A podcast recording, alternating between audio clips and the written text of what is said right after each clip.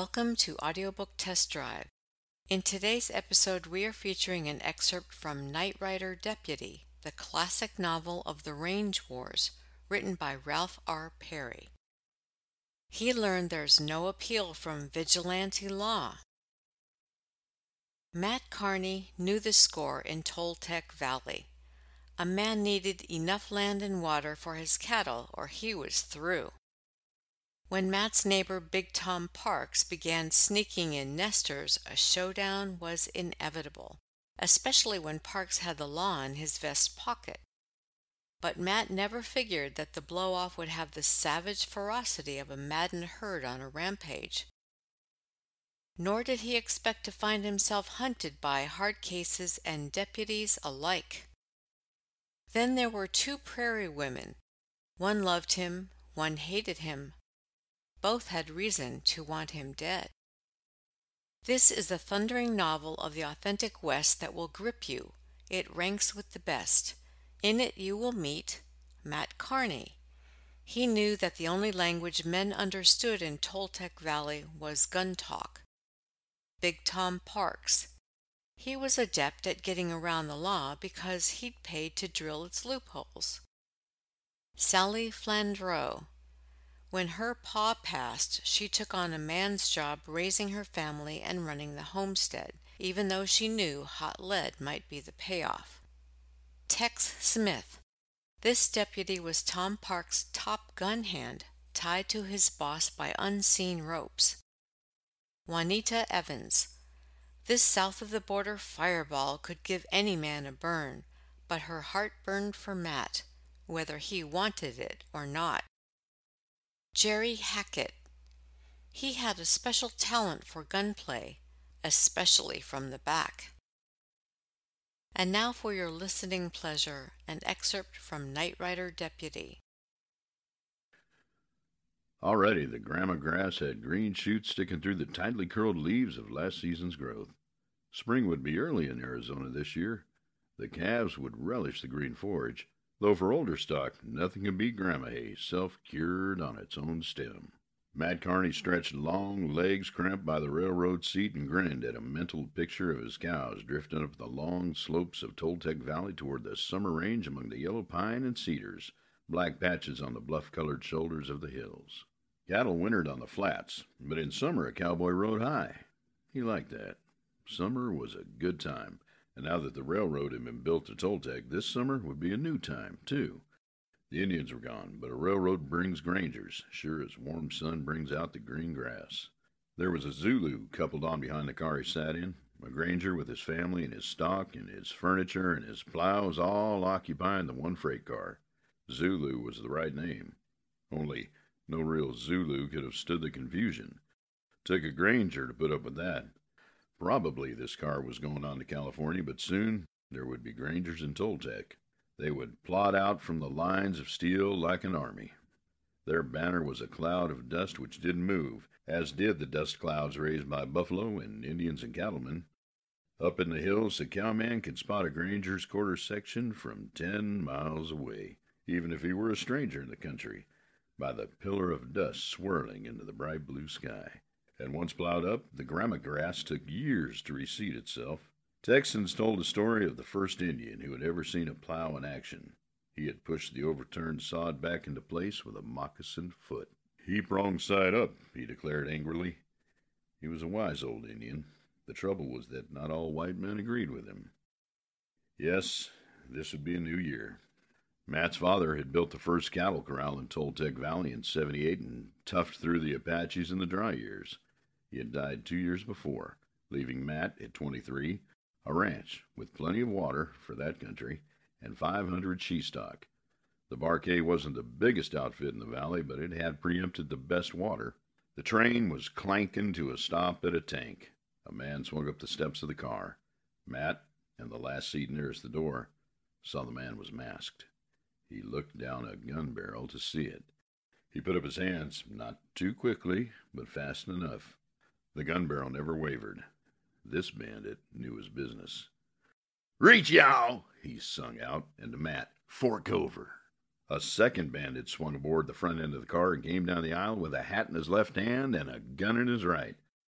"Wallets, gents, are rolls with a rubber band on," he warned. He pistol-slapped the first man who handed his loose bills. After that, he got the rolls, and he came too fast for anyone to hold out much. The bandit near Matt was covering him all the way. The whole holdup was an expert, nervy play. Matt had to admire it. "Stick your head out, and I'll shoot it off," warned the man with the hat. He spoke in a croak, disguising his voice even more than the blue silk handkerchief across his lips muffled it. A careful gent, probably local too, Matt decided as they backed out. Uproar swirled in the aisle. Half a dozen men had guns out now, but they didn't exactly rush the exit. Matt stretched long legs. He didn't like being robbed, but he wasn't going to give a good gunman a free shot on the chance of getting back $85. From the Zulu came a shot. A girl screamed. A second shot followed. But there was no second scream. Matt snatched a nickel-plated 38 from the hand of a fat drummer. He rushed the door, vaulting over the rail to the tracks between the car and the blind end of the Zulu. Looking under the freight car and seeing a pair of legs wearing cowboy boots, he fired. The legs made a jump toward the rear wheels. From the shelter, the bandit fired under the car, showering Matt's face with cinders. "Let's get!" he shouted in the croaking, muffled voice. Another pair of cowboy boots jumped to the cinders and ran. Matt emptied the 38, but he was without any real hope of hitting anything. They were smart hombres. They didn't fight uselessly. He heard the bandits' horses start and crawled forward, rolling from beneath the Zulu at the door. "They're gone," he called. Then, cautiously, he looked inside. "Come on in, mister. It's plumb safe," a girl answered. Her voice held a bitter fury that seemed to say that nothing any man did or could do now would make the slightest difference. She sat cross-legged in the filthy litter on the floor with the head of a middle-aged man in her lap. Her right hand pressed a wad of clean white cloth against a wound low in the man's naked, dirty chest. Blood on the chest and on her fingers was already beginning to darken. The man's mouth and eyes were open, but there was no movement, either of the bearded jaw nor of his chest. The man was already dead, yet the girl pressed the compress on the wound as though by sheer will she could push life back into the body.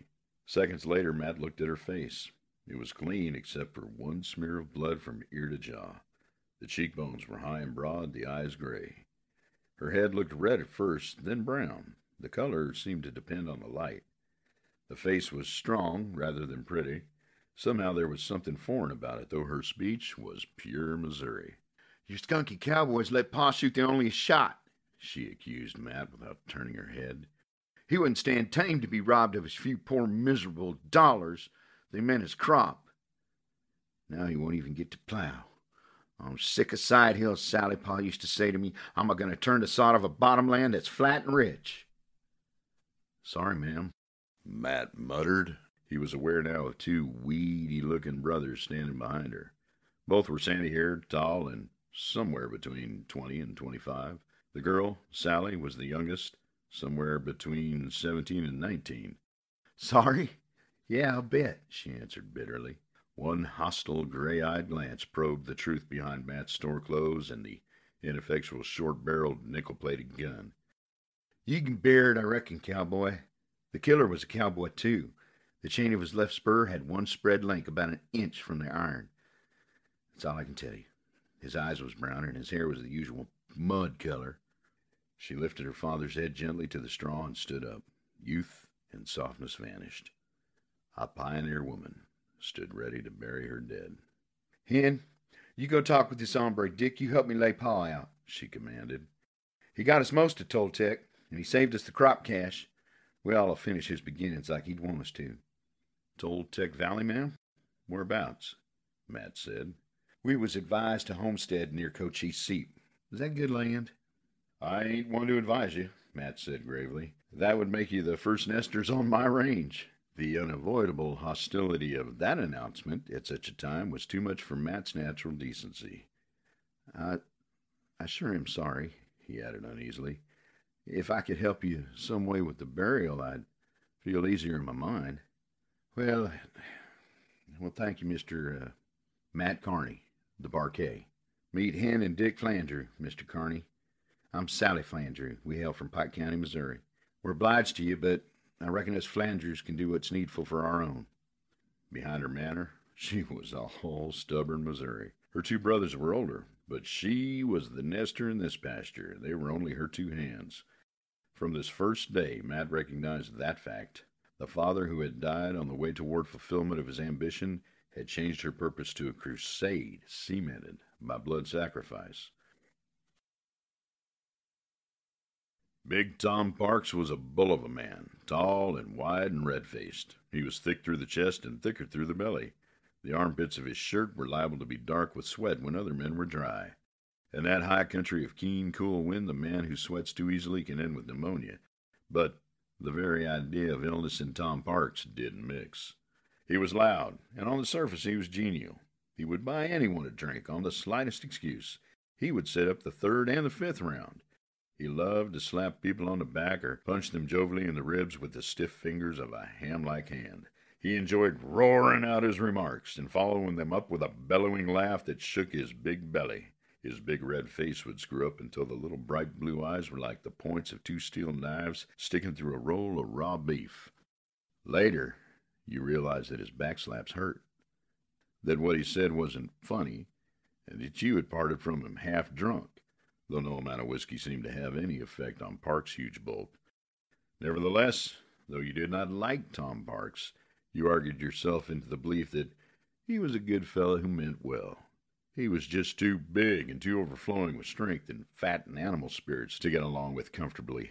An elephant is huge, too. If an elephant were noisy as well, it would be even harder to realize that the beast had brains. Behind the red face and under the thatch of straw-colored hair was the real Tom Parks, to whom nothing was amusing except the simplicity and weakness of other men. This Tom Parks meant to eat up the whole of Toltec Valley. He had nothing personal against the other cattlemen of the valley. To him, the valley was a problem, in the range arithmetic of grass, water, and cattle to which he could see no solution except control by one brand, his own Flying T. The arithmetic of the western range is a grim study. To feed one cow adequately in the high, dry plateau country takes about 30 acres. The limit on which one man can legally file for a cattle claim is 640 acres, and a homestead claim is only 160 acres. Enough feed for 3 cows and a calf. Therefore, from the very beginning of the modern cattle industry in the late 1860s, a cattleman had to maintain himself somehow in a position where he lacked the full backing of the law. Do not make the mistake of thinking that the cattleman's position was entirely illegal. Some men did preempt government land and hold it with a colt, but over the West as a whole, the tenure of such men was hazardous, bloody, and short. For one thing, Colonel Colt sold weapons to everyone. For another, the law did have a power which no ambitious cattleman, however lawless he might be at heart, dared to defy. Even in the worst outbreaks, such as the Lincoln County Cattle War, both sides were careful to maintain some legal backing. The killings, for which Billy the Kid is notorious, for example, were committed while he was a sworn deputy of the law. The men he killed were also deputies, sworn by another legal jurisdiction. The actual struggle, as it affected the West and as Big Tom Parks saw it would affect Toltec Valley, was between the law on the one hand and on the other the custom of the range, which had the tacit force and sometimes more than the respect accorded to the law. Already, no open range was left unstocked. Grass was something for a cattleman to grab before his rival threw cows upon it. The result was that the land was overstocked, as everyone admitted. Toltec Valley was running about 1 cow to 11 acres, nearly 3 times as many as was ideal. A cattleman couldn't homestead land enough. To buy cost too much, and to lease, even for a few cents per acres per year, was both expensive and impractical. Here, the custom of the range stepped in. Graze where you like, but water at home. Though the law set no limit on the number of a man's cattle, his neighbors insisted that he must have, on land he controlled, water enough to supply them all. His cattle need not necessarily drink in his own springs or tanks, but in the district as a whole there must be water enough for all. Overgrazing might be tolerated, for a cow that is thin can still be sold, but a cow without water dies. The custom was realistic and practical, and it was enforced. Under this rule, the early settlers, like Matt Carney's father, fared best, for naturally they filed on the best springs and seeps. Matt, with 500 she stock, had water enough for 2,000. Big Tom, with a ranch 3 times as big, was up to his limit on water. To grow, he had to get water controlled by other cattlemen. It was simple arithmetic, a sum in addition. Furthermore, the coming of the railroad and the lines of barbed wire which were stretching across the range meant the cattlemen needed fewer cowboys. All the ranches were firing men who were good in the saddle and handy with a gun. Some of these cowboys drifted to the towns. Some were registering brands, burning it on 20 or 30 cows, and setting up as nesters. Do a little frontier arithmetic, as Big Tom did. A 4-year-old steer was worth an average of $30 at the railroad siding. Grant that nester has perfect luck, that every cow calves and no calves die.